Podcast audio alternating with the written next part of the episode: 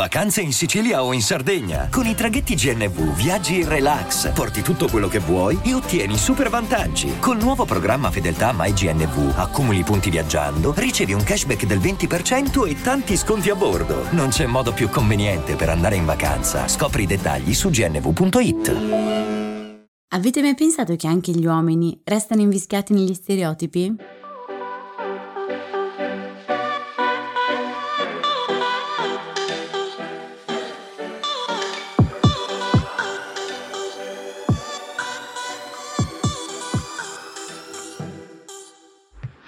Benvenuti in questo nuovo episodio di TV Therapy, il podcast dove usiamo le serie TV per capire meglio noi stessi, le nostre emozioni, le relazioni, gli impantanamenti vari. Io sono Alessia, psicologa e psicoterapeuta e su Instagram mi trovate come Io non mi stresso. E io sono Giorgia, scrivo di serie TV e su Instagram mi trovate come Tellist, che è un blog che racconta le serie TV come meritano. Allora, in questo episodio parliamo di emozioni maschili queste sconosciute. No, a parte gli scherzi, anche se esplicitamente si inizia a dire che anche gli uomini hanno delle emozioni e tutto un diritto ad esprimerle, nella pratica siamo ancora lontani anni luce, cioè se un uomo ha ansia, se si mostra spesso triste, ma soprattutto vulnerabile e tra virgolette fragile, ricade su di lui tutta una serie di stereotipi sulla virilità, magari detti a mezza voce o espressi con lo sguardo e lo vediamo tantissimo con i bambini maschi, perché ci sono frasi del tipo i maschietti sono forti, i forti non piangono, ma l'hai preso rosa? Che questo vabbè non c'entrava, però insomma per eh, insomma, far capire un attimino com'è l'andazzo. Sì, il periodo televisivo che stiamo vivendo ci viene in soccorso fortunatamente, perché se nell'ultimo decennio la televisione è stata letteralmente invasa da un'ondata, è proprio il caso di dirlo, non è un'esagerazione, di serie tv per lo più comiche o tragicomiche con protagoniste femminili intenzionate a scardinare gli stereotipi e le pressioni affibbiategli dalla società, negli ultimi 3-4 anni è venuto a crearsi un filone parallelo di serie tv che fanno altrettanto, ma hanno per protagonisti dei personaggi maschili.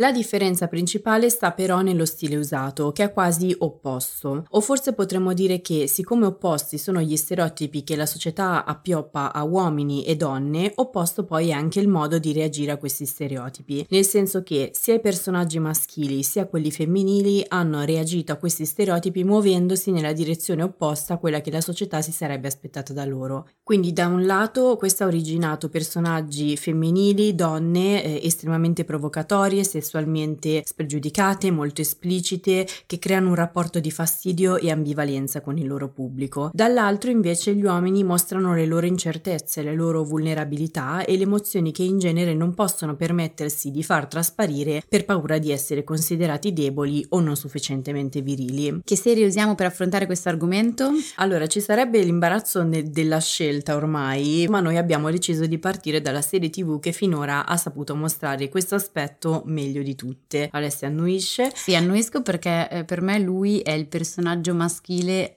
almeno per la mia conoscenza di serie TV, meglio scritto in assoluto, nonché uno dei miei personaggi preferiti forse il non lo so, lo dico spesso. Mm. No, no, no, il maschile è il mio preferito.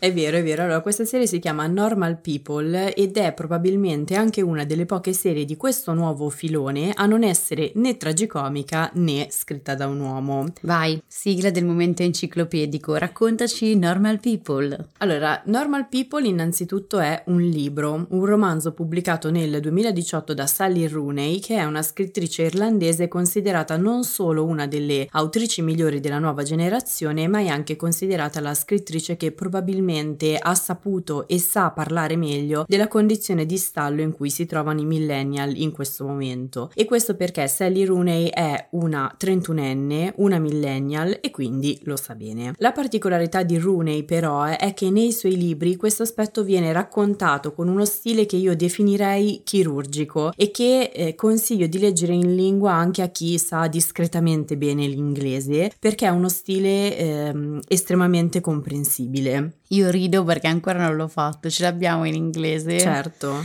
Ma vabbè, io non so se sono in grado. Ma io sono convinta che tu possa farcela. Io penso di saper leggere solamente articoli scientifici in inglese. Vedrai che con Sally Rooney puoi farcela. Io non ammetto di leggere Sally Rooney al di fuori dell'inglese. Comunque, Sally Rooney non ama fronzoli. Il suo stile è completamente asciutto, usa pochissime parole, eppure con quelle parole riesce a colpire esattamente nel segno, a creare delle immagini che sono concrete e ci mostrano quindi in maniera immediata quello che stanno provando i protagonisti protagonisti. Questo stile, oltre a generare libri che sono dei quadri perfetti della generazione millennial, dà vita anche a delle perfette sceneggiature. E quindi Hulu, il servizio streaming americano di proprietà di Disney, ha deciso di trasferire due dei tre romanzi scritti finora da Rooney in miniserie. Il primo trasposto è anche il libro più famoso di Rooney, e cioè proprio Normal People che io consiglio, uguale a Bridgerton, di non iniziare a vedere nella, a mezzanotte, perché io l'ho iniziata a mezzanotte e alle sei e mezza ero ancora lì. Io ammetto di aver fatto lo stesso sia con la serie sia con il libro, perché io ho letto prima il libro in realtà. E io ho fatto il contrario, prima ho visto la serie e poi ho letto il Tipico libro. Tipico nostro, peraltro, io difficilmente guardo cose se prima non ho letto il libro. È vero. Quindi di cosa parla Normal People? È la storia eh, di due ragazzi che vivono nella contea di Sligo, nel nord-ovest dell'Irlanda, ossia uno di quei posti che sembrano bellissimi a un turista e assolutamente deprimenti a chi ci vive, anche perché la storia è ambientata negli anni immediatamente successivi alla crisi economica del 2008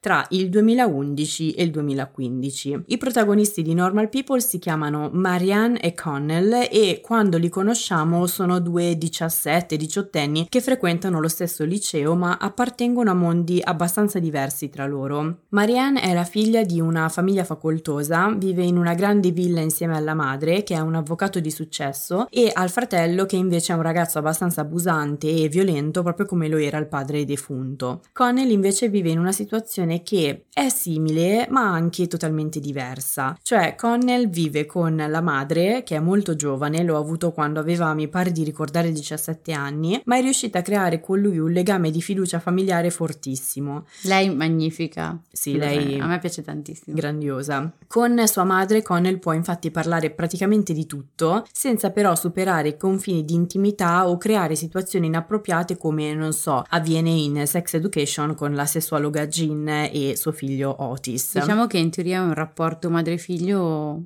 ben equilibrato. Equilibratissimo. E questo è interessante perché poi, come vedremo, comunque sorgono dei, dei, problemi dati dalle dinamiche familiari, ma comunque è un rapporto, insomma, che io definirei molto equilibrato. Connell e Marianne però non si conoscono solo perché frequentano la stessa scuola, ma anche perché si trovano in una situazione che per un adolescente è un po' scomoda. E cioè la madre di Connell è la domestica della famiglia di Marianne, quindi molto spesso Connell va a prenderla al lavoro incontrando Marianne. Marianne. Tra i due ragazzi si sviluppa un'attrazione che, prima ancora che sessuale, è mentale. Connell e Marianne sono l'uno per l'altra un punto di riferimento. Il loro è un rapporto speciale di quelli dove puoi non vederti per mesi o anni, uscire con altre persone, sembrare cambiato, ma quella persona sarà sempre come se l'avessi vista tutti i giorni. Dicesi base sicura. Ecco, prima cosa da appuntarsi. il libro e quindi anche la serie segue l'evolversi del loro rapporto dai tempi del liceo a Sligo a quelli dell'università a Dublino. E il fatto che Connell e Marianne riescano sempre a entrare in connessione con le reciproche emozioni come nessun altro riesce a fare, permette anche a chi li guarda di capire nel profondo quanto sulle loro ansie, paure e disfunzioni influiscano le etichette sociali che si portano dietro fin da piccoli. Tipo quali? Allora, Marianne è considerata un po' la stramba della scuola, eh, non perché sia sfigata, non so, non mi viene in mente altra parola se non loser. sfigata, loser, esatto, sinonimo forse. Eh, ma perché ha vissuto in una condizione di totale solitudine, in un ambiente talmente adulto che quando poi si deve rapportare con i suoi coetanei lo fa con una curiosità e una mancanza di filtri che risultano abbastanza bizzarri. E poi bisogna dire che credo Marianne si porti dietro anche una parte di Sally Rooney che in un'intervista aveva detto di tollerare, di rispondere rispondere poco bene all'autorità e Marianne la incarna molto bene È un questa po' parte. Esatto. Connell invece sembra l'opposto. È il ragazzo probabilmente più popolare della scuola, quello atletico, quello iperintelligente, lui scrive molto bene, quello con cui tutte vorrebbero uscire, compresa anche qualche professoressa. Mm Cosa cambia mm, l'archetipo a cui Connell sembra appartenere? Il fatto che quella popolarità sia non solo una maschera che Connell indossa per paura del rifiuto, ma lo faccia anche stare parecchio male. Connell infatti è in realtà molto timido, ansioso, insicuro e soprattutto poco portato per il tipo di relazioni che essere il ragazzo più popolare della scuola comporta. Benché la serie porti avanti in parallelo il percorso dei due personaggi, a risaltare maggiormente è quello al maschile e quindi quello di Connell, perché l'impatto con questo personaggio è fortissimo e ci si rende conto di aver incontrato di rado un protagonista maschile così complesso e costruito sulle sue vulnerabilità. Io credo che grazie alla scrittura chirurgica di Sally Rooney ci sia un passaggio all'inizio del libro, mi sembra tipo a pagina 5 o 6, che ci dà un'idea vividissima del personaggio. In questo passaggio ci viene detto che, cito, ogni volta che ha fatto sesso l'ha trovato talmente stressante da risultare parecchio sgradevole, al punto che è arrivato a sospettare di avere qualche problema, di non essere capace di intimità con una donna, di avere qualche menomazione a livello dello sviluppo. Dopo rimane sdraiato a pensare, l'ho odiato tanto che ho la nausea. Ma che tenero. Tenerissimo Connell. Comunque ho letto anch'io in maniera un po' chirurgica, devo dire, vero? Beh, ma, ma ti, lei ti porta a leggerlo così. È vero, sembravo Emilio, il robot. Vabbè, fa niente. Va bene. Comunque, queste sensazioni Connell se le porta avanti per tutta la storia. Metà della serie si svolge nella sua mente, passando quindi per contraddizioni, attacchi di panico e una costante sindrome dell'impostore. Che quindi specifichiamolo, non è solamente femminile. Assolutamente no. Che lo convince di non essere degno dell'onestà, dei successi, delle amicizie, dell'amore che gli vengono riconosciuti meritatamente. Convinto di essere sbagliato, Connell crede di dover nascondere la parte di sé che non corrisponde all'ideale di mascolinità inseguito dai suoi coetanei. E siccome tutte queste emozioni eh, Connell tenta molto spesso di schiacciarsele dentro, si assiste a un graduale crescere delle sue ansie che sfociano in un crollo emotivo fatto di attacchi di panico e da un principio di depressione o almeno quello che lui crede essere eh, un principio di depressione. Sì, secondo me poi in realtà di vera e propria depressione non, non si tratta, e ho più l'impressione che sia un'implosione delle emozioni, cioè lui in realtà ha un ottimo panorama emotivo che appunto ha costruito grazie a questi legami familiari in primis,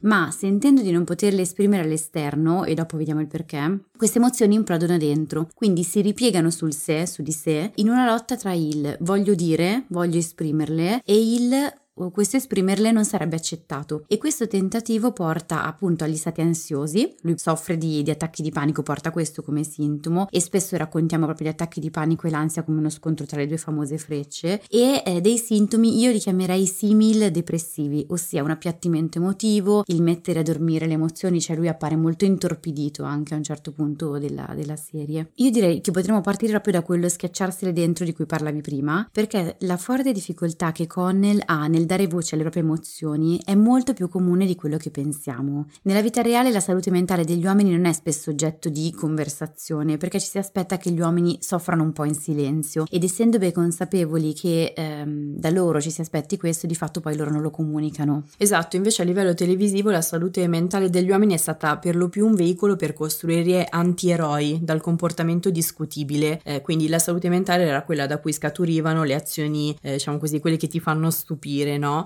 Um, adesso invece comincia a diffondersi più l'idea che per salute mentale del personaggio maschile si intenda anche accedere alle sue vulnerabilità socialmente meno riconosciute. Sì, assolutamente. E um, Vabbè, adesso qua stavo pensando a una serie di cui stiamo, che stiamo guardando in questo periodo di cui vi parleremo prossimamente, che è Moon Knight, dove ah. queste due parti, cioè quella forte, virile, eh, è assolutamente scissa, dissociata dalla parte invece più vulnerabile, sensibile, eccetera, eccetera. Vabbè, ma poi ve ne parliamo in un altro episodio. Però anche lì magnifico come personaggio maschile. Sì, infatti ne parleremo con molto entusiasmo. Esatto. Allora, come sempre e come si fa anche in terapia, per capire meglio questo aspetto, partiamo dal generale generale, ossia da quello che la maggior parte delle persone, in questo caso i maschi, si trovano sulle spalle, e dopodiché passiamo al particolare, ossia quali aspetti della nostra specifica storia hanno influenzato il nostro modo di essere. Parlerò spesso di maschi e non di uomini perché in realtà si parte sin da bambini, cioè gli stereotipi che cadono sulle spalle dei bambini maschi hanno a che fare, ma secondo me se ben ci pensate li conoscete e mi auguro che sappiate riconoscerli come stereotipi, con l'essere forti, con il non piangere, con il mantenere sempre sempre sangue freddo e non mostrare troppe emozioni quali la tristezza, la paura, che sono mh, mm,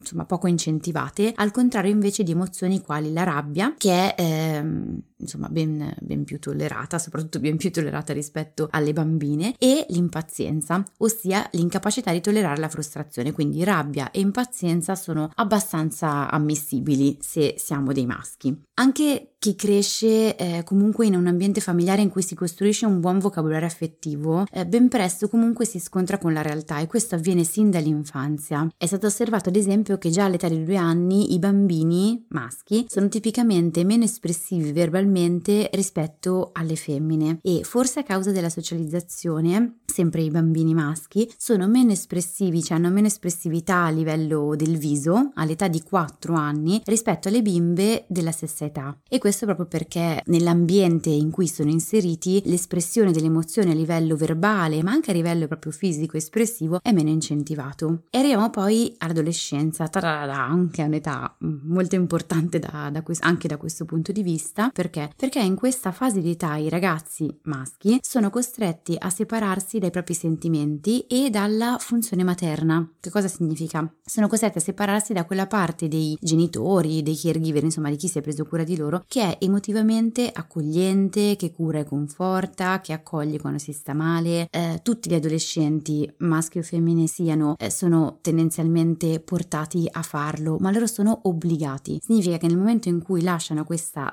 mm, la loro strada, cioè sulla strada per diventare uomini, non c'è spazio per, ehm, per questo genere di sentimenti, non c'è spazio per tornare indietro all'essere accolti. E quindi per paura di essere ehm, visti come non sufficientemente mascolini, sono portati a mantenere una repressione emotiva esagerata, molto superiore a quella che normalmente è un po' mm, come dire richiesta o è naturale in adolescenza. Questo perché? Per non rischiare di essere esclusi dal, dal club degli uomini, diciamo. Le ragazze, al contrario, hanno la licenza di continuare a esprimere le proprie emozioni, però qua è, va proprio al contrario, cioè tutte, tranne la rabbia, come dicevamo prima, e l'impazienza che non sono considerati femminili. Sì, che infatti poi si vedono in tutte quelle serie tv femminili tipo Girls, tipo Fleabag, mm, Russian Doll e via dicendo. Però in effetti ci sono dei pezzi nella serie dove l'ansia di Connell viene innescata proprio dal fatto di possedere una sensibilità che è diversa da quella dei suoi coetanei e doverla reprimere davanti a loro proprio per paura di non conformarsi allo standard di mascolinità che loro inseguono.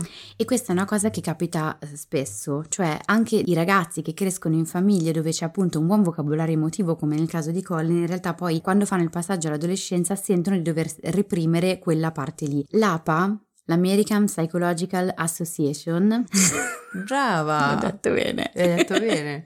Scusate, io, a me mi si arrotola sempre la lingua quando devo parlare in inglese davanti agli altri. Comunque, l'APA parla in alcuni casi di alessitimia maschile normativa. Ora la spieghiamo meglio. L'alessitimia in generale è l'incapacità di provare, dare un nome, descrivere le emozioni. Questa può capitare indistintamente a uomini e donne. In questa accezione che dà eh, l'APA c'è una peculiarità, cioè si aggiunge il maschile e normativa. Eh, vi do la loro definizione e poi proviamo un attimino a capirla. Allora, l'APA dice è una forma, su, forma subclinica di alessitimia che si trova nei ragazzi e negli uomini allevati per conformarsi alle norme maschili tradizionali che enfatizzano la durezza, il lavoro di squadra, lo stoicismo, la competizione e che scoraggiano l'espressione di emozioni vulnerabili. Quindi, per eh, farla ancora più semplice, che cosa significa? Che quella che normalmente è un sintomo in ambito maschile, a livello di genere maschile, eh, accade quasi naturalmente, soprattutto in alcuni contesti, che si sia portati a una repressione delle emozioni, tanto da non riuscire bene a esprimerle, ma nemmeno a pensarle, non si riesce a maneggiare il materiale emotivo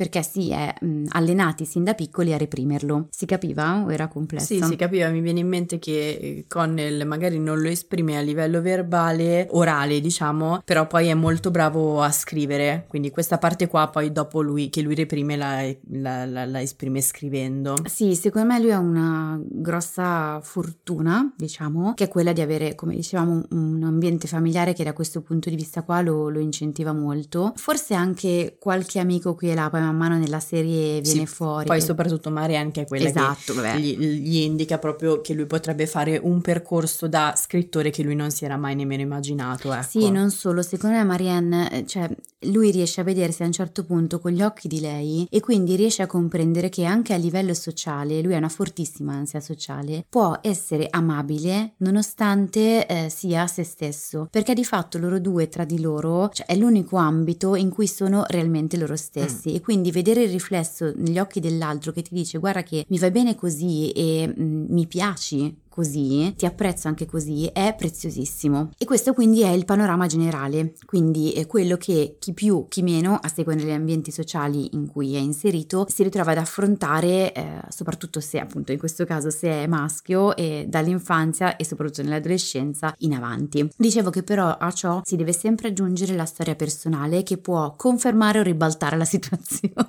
Oddio. Cioè, la storia familiare, ma volendo poi anche quella sociale, possono essere un po' gli Alessandro Borghesi della nostra vita psichica. Quindi noi possiamo avere delle condizioni di base, ma poi arriva mh, la, la famiglia, l'ambiente sociale, una figura particolarmente importante che ribalta un po', fa da esperienza emotiva correttiva, si dice in gergo tecnico, quindi corregge ciò che abbiamo vissuto sino a quel momento. Allora, qui ovviamente ogni, ogni storia a sé e quindi qua usiamo quella di Connell per... Mh, per comprendere un pochino meglio che cosa accade a queste benedette emozioni maschili, anche se in realtà avrei diversi altri esempi che potrei portarvi tratti dai miei pazienti uomini, che ovviamente sono meno delle donne, perché figurarsi se gli uomini arrivano in terapia. E questo è uno dei, dei, dei uno dei motivi per cui sui canali social io non uso mai la Shiva, eh, ma anzi preferisco parlare al maschile se posso, eh, e a meno che la domanda non mi sia stata fatta da una donna nello mhm. specifico, mm-hmm. perché si dà sempre per scontato che le questioni psicologiche e alcune in particolare, tipo quelle che citavi prima, no, della sindrome dell'impostore, eccetera, riguardino solo le donne. Sì, in effetti anche in TV therapy ci arrivano poche domande da parte di uomini e mh, mm, quasi nessuna domanda di partecipazione ai gruppi da parte di uomini. Assolutamente, che, che è uno dei nostri sogni, peraltro. Esatto, sarebbe interessantissimo inserire. E quindi ho, ho idea che sui canali psicologici dobbiamo fare un lavoro che è proprio contrario a quelli che altri canali divulgativi devono fare dal punto di vista della parità di genere. Vabbè, però questa qua era proprio una, una parentesi. Quindi dicevo, avrei tanti altri esempi che potrei portarvi tratti dai miei pazienti uomini, la cui repressione delle emozioni porta poi appunto a delle difficoltà quali gli attacchi di panico, la depressione, anche la depressione postpartum, che non si parla mai di quella maschile, ma, ma esiste mi è capitato di avere pazienti con questo tipo di disturbo, però appunto qua utilizziamo le serie tv, abbiamo un personaggio assolutamente ben costruito e quindi proviamo a capire com'è il percorso di Connell che poi porta appunto a questa eh, repressione delle emozioni e a questa sintomatologia. Allora, Connell abbiamo detto che è cresciuto con la mamma, che l'ha avuto molto giovane ed è una mamma che sembra comunque molto attenta da un punto di vista affettivo e questo, un po' l'abbiamo già detto, permette a Connell di costruire tutto un vocabolario emotivo, ma anche un'attenzione alle emozioni altrui altrui, anche quelle femminili, quindi è l'empatia sostanzialmente e mm, decisamente non, non possiamo definire Connell come un alessitimico, quindi ha una caratteristica già che lo differenzia rispetto ad altri panorami eh, sociali. Dall'altro lato però, quasi indirettamente e certamente non in maniera volontaria, giunge il messaggio di dover essere un bravo ragazzo, quindi bravo a scuola, bravo nelle relazioni, specifico non in maniera volontaria perché sennò ci si sente sempre in colpa e si cerca di capire che cosa ho fatto di sbagliato, cosa è andato storto con questi figli, ma non sempre è così, a volte le cose accadono per, anzi nella maggior parte dei casi le cose accadono per dinamiche. E io ho avuto la sensazione, sia leggendo il libro sia guardando la serie, che egli sente di dover essere un po' il riscatto di sua mamma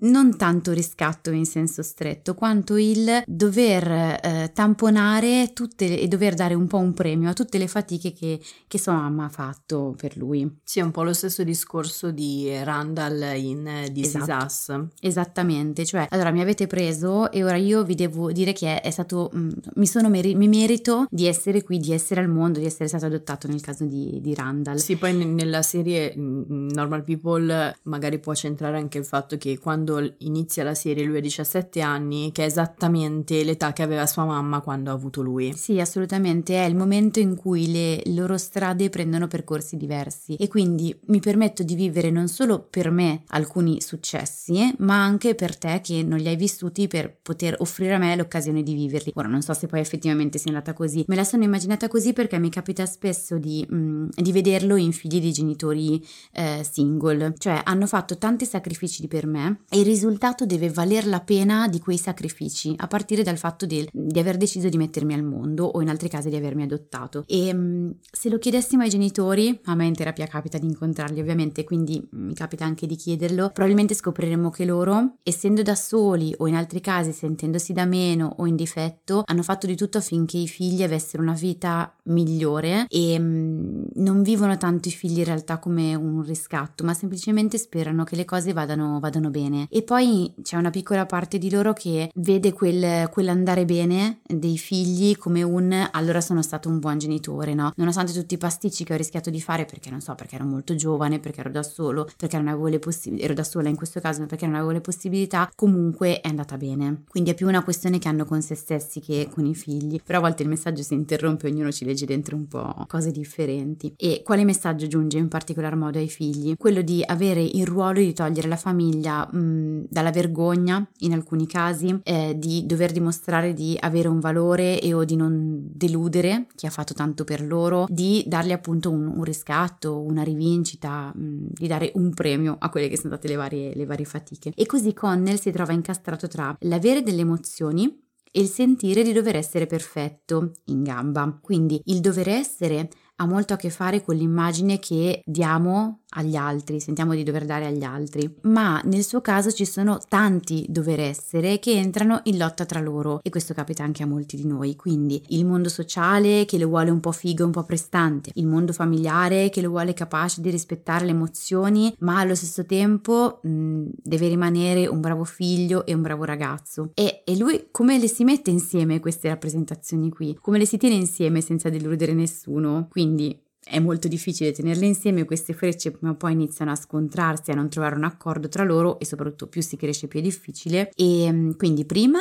arriva l'ansia, ma visto che l'ansia non è accettata all'esterno, eh, Connell implode ed è quello che viene poi letto come stato depressivo. E io sono sicura al 200% che moltissime donne si ritrovano in questa descrizione eh, della propria ansia, cioè non sempre poi la fanno implodere perché alle donne è un pochino più concesso di esprimere all'esterno di potersi mostrare ansiose, anche se poi vengono tacciate per uterine o isteriche in altri casi, anche questo è un grosso stereotipo femminile. Tuttavia, tutta la questione del dover essere, del dover riscattare generazioni di donne precedenti, non solo della propria famiglia, ma proprio a livello sociale, la sindrome dell'impostore, eccetera, eccetera, sono sicura che siano tutti meccanismi in cui molte donne si, si ritrovano. Questo perché? Perché ci si posano addosso stereotipi differenti, ma non c'è poi tanta differenza tra emozioni maschili e femminili e nemmeno poi tra i sintomi che si vengono a formare di conseguenza quando queste emozioni vengono represse. Sì, questo implodere nella serie viene reso in maniera tale da completare quel che nel libro non si coglie, e cioè con un'attenzione particolare per le microespressioni dei protagonisti e in particolare di Connell, forse anche perché il ragazzo che lo interpreta, l'autore che lo interpreta, Paul Mescal, Mescal è bravissimo. È bravissimo e per di più ha un viso molto particolare, mm. secondo me, che aiuta molto in questo. Sì, poi la scelta degli attori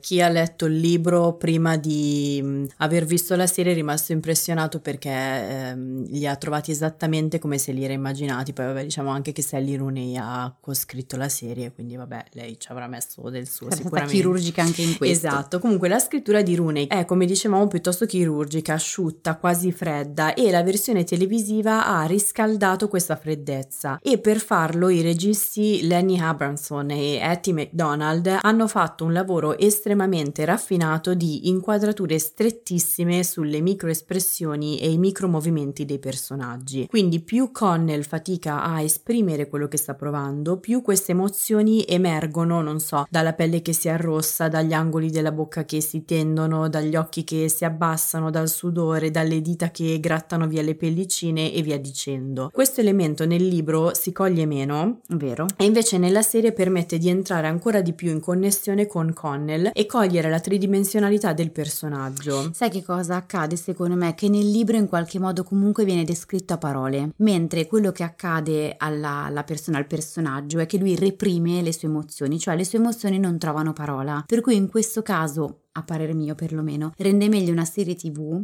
che può rappresentare esattamente ciò che la persona vive, quindi non trovano, le emozioni non trovano parole, nel libro per forza devo scrivere la parola questo passaggio qui, ma trovano una via attraverso le mie microespressioni che non possono essere tenute sotto controllo, no. se non attraverso i barbiturici, credo. Lo sapevi? No. Eppure guarda anche tu l'hai tu mi. Io l'ho imparato lì. Eh, ma to Me l'ho vista tanto tanto tempo fa. Comunque, in una recensione del romanzo Normal People, il Guardian ha scritto che è Connell a essere la creazione sorprendente di Rooney, dolorosamente convincente nella sua mascolinità e nella sua lotta per capire e trovare uno sfogo per i suoi sentimenti. Intelligente, vulnerabile, irrimediabilmente incoerente, è per molti versi inevitabilmente vincolato dal suo stesso genere, come Marianne sembra in una certa misura essere invece liberata dal suo di genere. Eh, mi viene in mente a questo proposito di vincoli e stereotipi legati al genere che vincolano o liberano in altri casi, che quando in terapia mi trovo a lavorare con donne che a 20 o 30 anni non hanno mai avuto rapporti sessuali, l'ansia si abbassa molto quando le invito a pensare al fatto che comunque questa cosa non è socialmente mal vista. Cioè, quindi loro hanno una grossa vergogna, una forte ansia sociale, un'ansia da prestazione da questo punto di vista qui, e invece io quello che faccio notare loro è che da un punto di vista sociale per le donne per le femmine, essere inesperte, non aver avuto altri partner, non solo non rischia di far ricadere su di loro chissà quale pensiero negativo, ma anzi da molti è pure ben visto, cioè perché mi hanno detto è una ragazza seria, cosa che abbassa moltissimo la loro ansia, quindi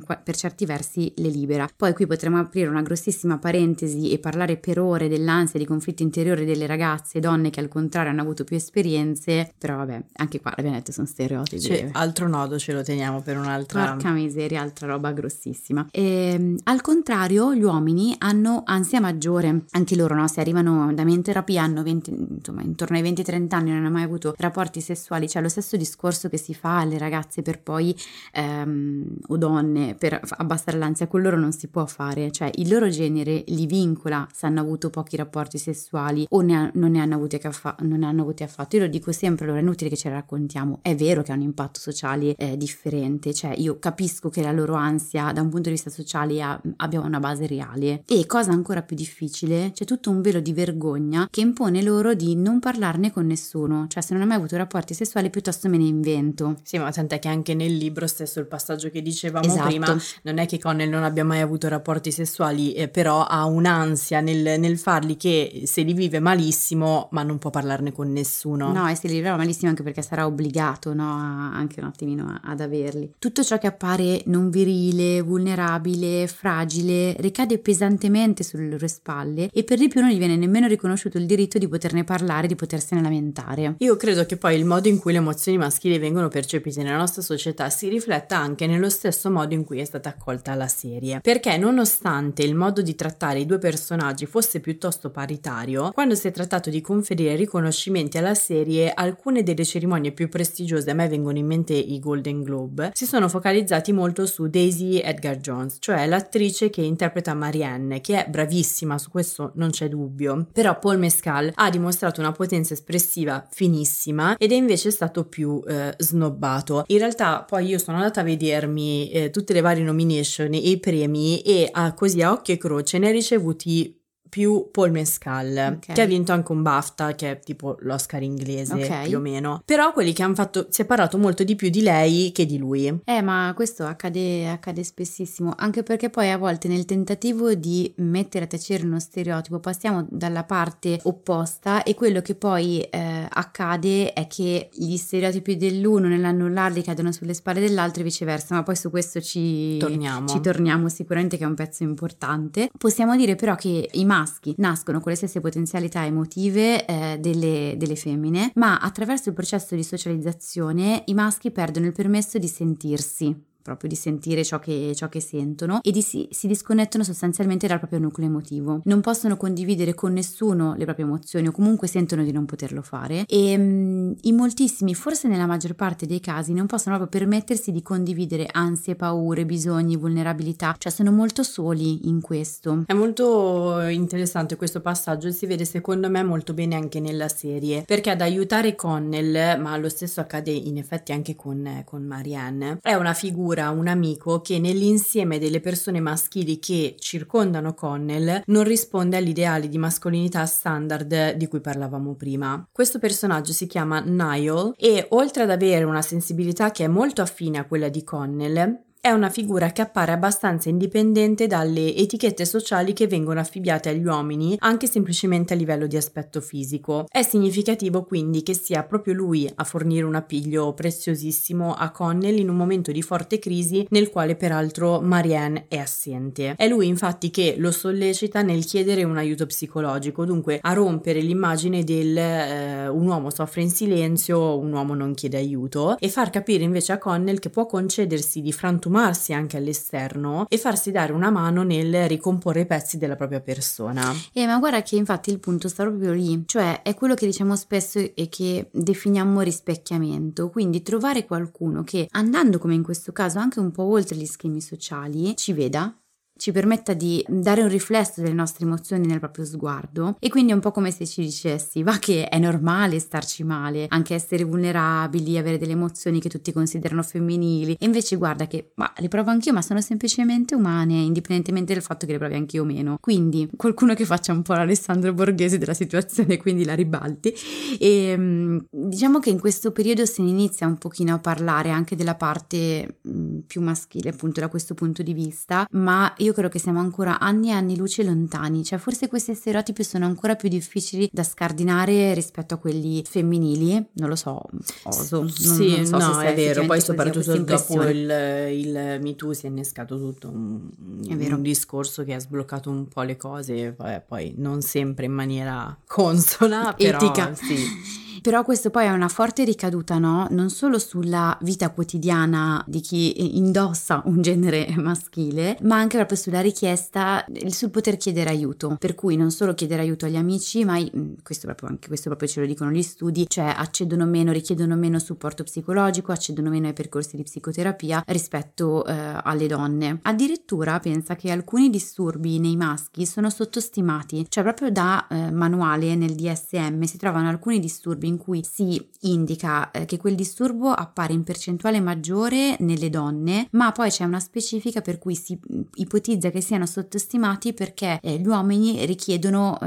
meno, mm, cioè mm, hanno meno accesso alle cure o comunque esplicitano meno quel, quel tipo di, di, disagio. Quindi se andassimo a vedere la realtà per come è, probabilmente ci direbbe che il disturbo è paritario. E capita in realtà anche in alcuni disturbi ehm, nei bambini, insomma. Sai cos'è curioso anche? Che noi stiamo parlando di un personaggio maschile, uno dei più tridimensionali personaggi maschili, che però è stato creato da una donna. Io que- su questo punto, vabbè, io ho una mia teoria, e cioè ho avuto molto la percezione che Connell e Marianne siano un po' come due parti dell'autrice Sally Rooney e, e messe insieme, quindi Connell e Marianne sono Sally Rooney, però questa è una mia percezione. Ma in ogni caso, eh, non ci fa riflettere anche sul fatto che spesso stiamo a cercare le differenze tra uomini e donne, ma in realtà ci si identifica più nella persona? Perché è capitato più volte che ci scrivessero donne che si rivedevano in Connell, nel suo disagio e nella sua ansia. Sì, come se questa poi fosse una stranezza, no?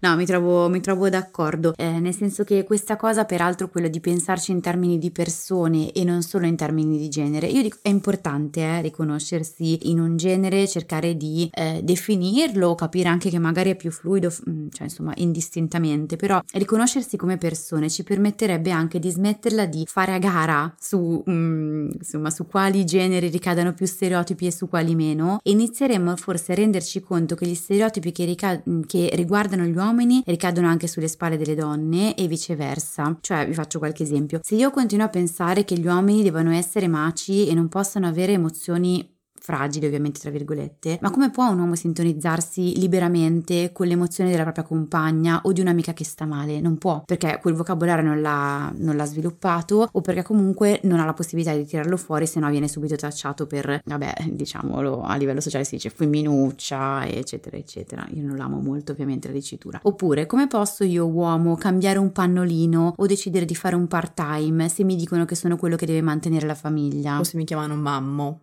Esatto, se decido al contrario di lasciare completamente il lavoro e eh, rimanere eh, a casa, occuparmi della casa e dei figli, per esempio. Come posso dire che stasera sono stanco e non mi va di guidare se siamo convinti che A. gli uomini guidino meglio, quindi devono guidare sempre loro, e B. che le donne siano incapaci, impaurite a guidare, che facciano più incidenti, senza nemmeno guardare le statistiche. E mm, se io non ho emozioni, se io sono quello che non va mai in ansia in quanto uomo, è certo che poi la mia ansia da prestazione in, in ambito sessuale ovviamente, verrà letta dalla mia compagna come un non gli piace abbastanza, perché non, me, non avrò la possibilità io, compagna, di vedere che invece dietro ci possono essere delle emozioni di ansia, ci può essere la stanchezza, può essere che gli uomini non abbiano voglia, non è mica obbligatorio, e così via. Secondo me potremmo scriverne altri 10.000, immagino, di, di stereotipi del genere che appunto ricadono poi sulle spalle dell'altro. Sono fortemente convinta che nel momento in cui inizieremo a unire gli stereotipi, a, in, a tenerli insieme, a considerarli entrambi, e allora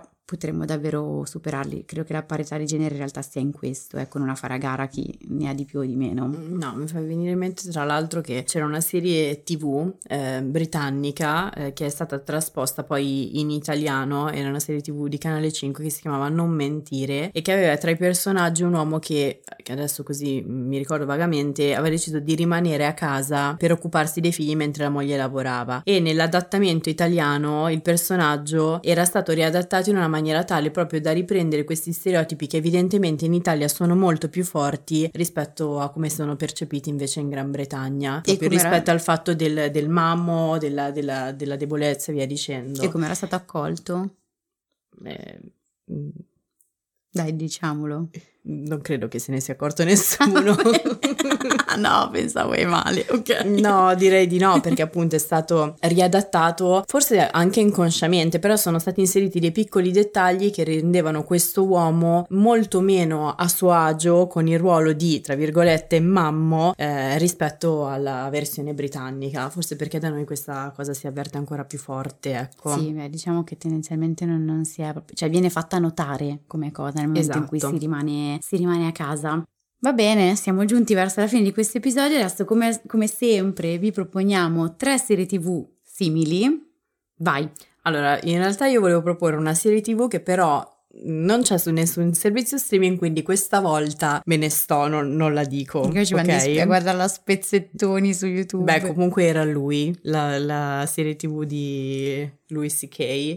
Ah. Eh, se qualcuno vuole andare a vederla. Perché ce la consigliavi dai dillo? E perché è stata una delle prime una decina di anni fa a inserire un uomo un po' così, un po' sulle nuvole, un po' poco virile, eccetera. C'era un magnifico episodio di Halloween dove eh, lo aggredivano e lui mandava avanti le figlie eh, vestite da fatine a difenderlo. Vabbè, comunque. Fantastico. allora, prima serie TV, eh, Living with Yourself, è una serie dramedy del 2019 dove Paul Rudd interpreta un pubblicitario che sembra aver perso la motivazione in ogni cosa che fa e quindi decide di sottoporsi a un trattamento per ridare slancio alla sua vita. Solo che nel centro benessere segreto in cui si reca qualcosa va storto e si ritrova a, mm, con un clone con il quale deve convivere, però questo clone è la versione migliore di lui. Quindi in ogni cosa che lui fa ha sempre davanti a sé la versione più felice, più ottimista, più performante di lui. Mm, cosa che capita spesso anche alle persone, cioè non avere un clone, ma nella testa avere una versione che è il sé ideale poi in realtà in gergo tecnico. Caspiterina. Eh, fare, ci toccherà fare un episodio anche su, appuntatelo. Su Living With Yourself. Sì. Qualcuno ce l'ha chiesto. No, infatti, infatti. Forse l'avevamo, forse già anche in calendario.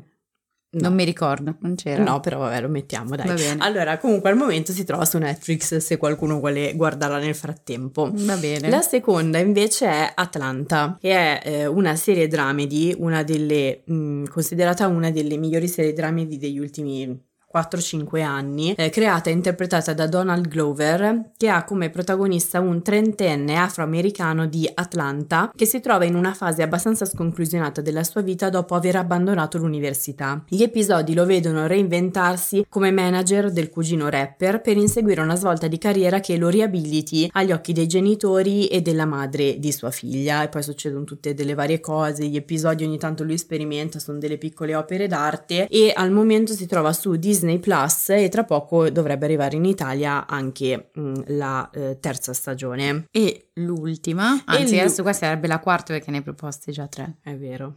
L'ho messa subliminale, quella che non si trova da nessuna parte. Ma neanche troppo. Comunque, la terza è Conversation with Friends, che è l'altra miniserie tratta da un romanzo di Sally Rooney, eh, il primo romanzo, cioè Parlarne tra amici è il titolo italiano, che ha una dinamica parecchio simile a quella di Normal People. Cioè la storia segue due amiche ventenni che intrecciano una relazione piuttosto particolare con una coppia sposata, che è formata da una fotografa e da un attore che sono un po' più grandi di loro. E le cose però si complicano quando una delle due amiche entra sempre più in intimità con quest'ultimo, perché entrambi sembrano essere in grado di cogliere le, rispettive ansie e eh, le paure, eh, diciamo che si parla sempre anche un po' di sindrome dell'impostore e via dicendo. Anche qui c'è un gran bel personaggio maschile e la serie esce su Hulu negli Stati Uniti il 15 maggio e in Italia non si sa ancora, però Normal People era uscita pochi mesi dopo eh, la data straniera, la data di uscita americana in estate su Stars Play, quindi se segue lo stesso percorso anche Conversation with Friends dovrebbe uscire tra qualche mese su Stars Play. Sì, tra l'altro mi viene in mente che esattamente come Normal People sono serie che possono rappresentare un buon esercizio proprio di TV therapy, non solo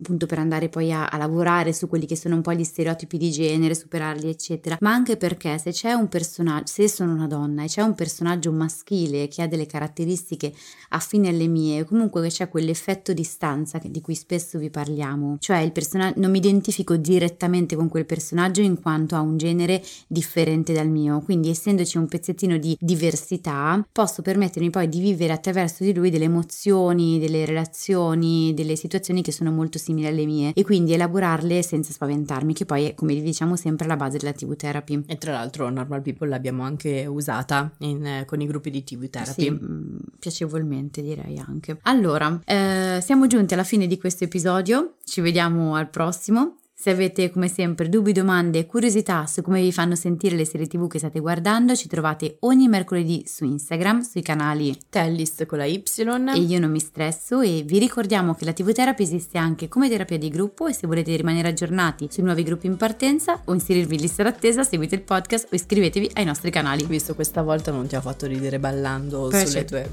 Però ci hai provato all'inizio, facevi dei gesti. Io ti ho visto. E eh, allora erano involontari c'è un problema nel caso. È probabile. Vabbè, comunque, al prossimo episodio. Al prossimo episodio. Che voce sensuale, Ale. Perché mi viene da tossire. Na na na na na. Cos'è una linea erotica? Perché stai ridendo? Non lo so. In che senso? e l'American Psychology... Mm, ma qua non ce la faccio. Mi ha sgridato. Vacanze in Sicilia o in Sardegna? Con i traghetti GNV porti tutto quello che vuoi, ti rilassi fino a destinazione e se prenoti entro il 14 maggio, posto ponti a partire da 33 euro. Non c'è modo migliore per andare in vacanza. Scopri i dettagli su gnv.it. Offerta valida sulle linee Napoli-Palermo e Genova-Olbia, 10.000 posti disponibili.